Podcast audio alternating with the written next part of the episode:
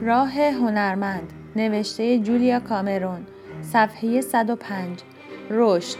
رشد یعنی پیشرفتی نامنظم. دو گام به پیش و یک گام به پس. این را به خاطر آورید و نسبت به خودتان نرم و ملایم باشید. بازیابی خلاقیت یعنی طی کردن روند شفا.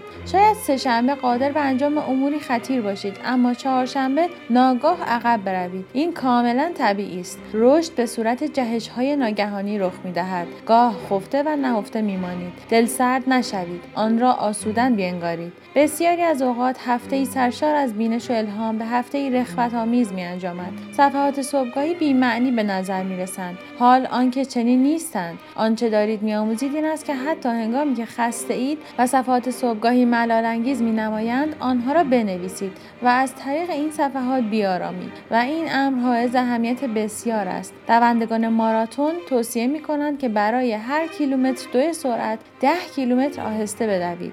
این امر درباره خلاقیت نیز صدق می کنند به این مفهوم شیوه کار سهل گرفتن است. خلاصه زیادی به خود سخت نگیرید. اگر خود را متعهد کنید که هر صبح سه صفحه بنویسید و هر روز در حق خودتان لطفی مهرامیز کنید به تدریج متوجه خواهید شد که اندکی سبکبال خوشدل شده اید. تمرین کنید تا در اموری کوچک اما به شیوه های واقعی و مشخص نسبت به خودتان مهربان باشید. به یخچال خود نگاه کنید. آیا تغذیه درست و مناسبی دارید؟ آیا جوراب دارید؟ آیا یک دست ملافه اضافی دارید؟ آیا گیاه خانگی تازه‌ای دارید؟ آیا برای رانندگی طولانی خانه تا کارتان یک فلاسک دارید؟ به خودتان اجازه بدهید که بعضی از لباسهای کهنه و فرسودهتان را دور بیاندازید. لزومی ندارد که همه چیز را نگاه دارید.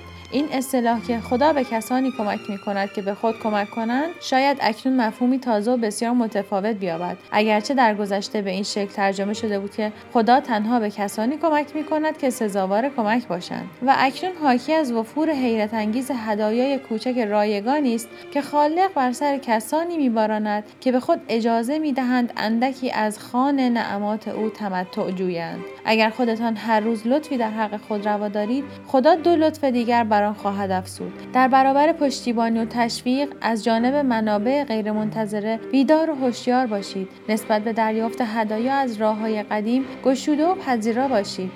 های رایگان سفر رایگان دعوت به شام حتی پیشکش نیمکتی کهنه که برای شما تازگی دارد. تمرین کنید تا به چنین کمکی پاسخ مثبت بگویید. شاید آن عده از شما که گرایش علمی دارند بخواهند از لباسهای مورد علاقه خود فهرستی تهیه کنند. اغلب اوقات اقلام فهرستتان با سرعتی تصور ناپذیر به تملکتان در میآیند. امتحانش ضرری ندارد. آن را بیازمایید. و بیش از هر چیز خلوت گزیدن را تجربه کنید. باید متعهد شوید که مدت زمانی را در سکوت و آرامش بگذرانید. بکوشید عادت درون نگری را در خود بپرورانید. به این مفهوم که هر روز چند بار مکس کنید و از خود بپرسید که چه احساسی دارید. آنگاه به پاسخ خود گوش بسپارید و به شیوهی مهرامیز پاسخ بدهید. اگر به کاری دشوار سرگرمید به خود قول بدهید که پس از انجامش به خودتان استراحت و پاداشی عطا کنید. آری از شما می‌خواهم که از خودتان مثل نوزاد مراقبت و پرستاری کنید. بر این باوریم که برای هنرمند بودن باید خشن و تلخبین و آکنده از سردی روشنفکرانه باشیم اینها را برای ناقدان بگذارید. به عنوان موجودی خلاق وقتی خود را ناز پرورده کنید